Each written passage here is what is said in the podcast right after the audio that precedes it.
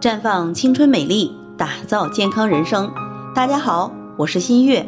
最近几个月，孩子们都在家上网课、做作业、背书、朗读，除了孩子自己，也辛苦了老师和家长，尤其是有孩子上网课的老师。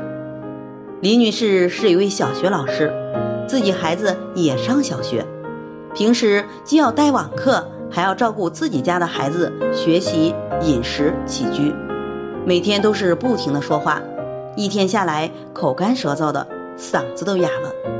咽炎发作的时候，嗓子里有异物感，常常干呕。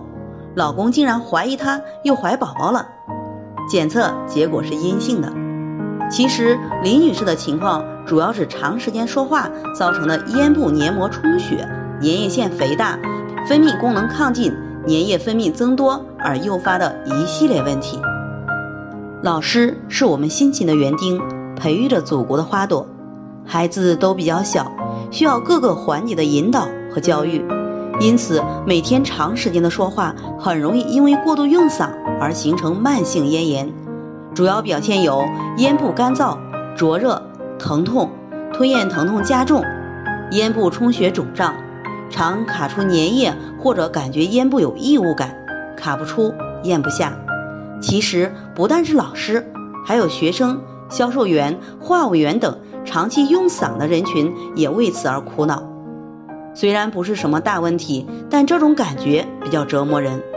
不过，虽然老师授业解惑不可能不说话，但也不是没有改善的方法。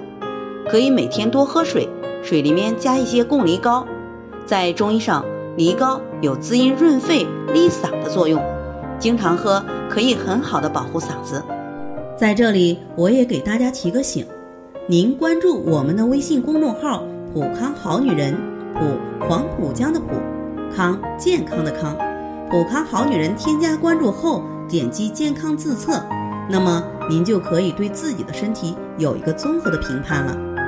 健康老师会针对您的情况做一个系统的分析，然后给您指导意见。这个机会还是蛮好的，希望大家能够珍惜。今天的分享就到这里，我们明天再见。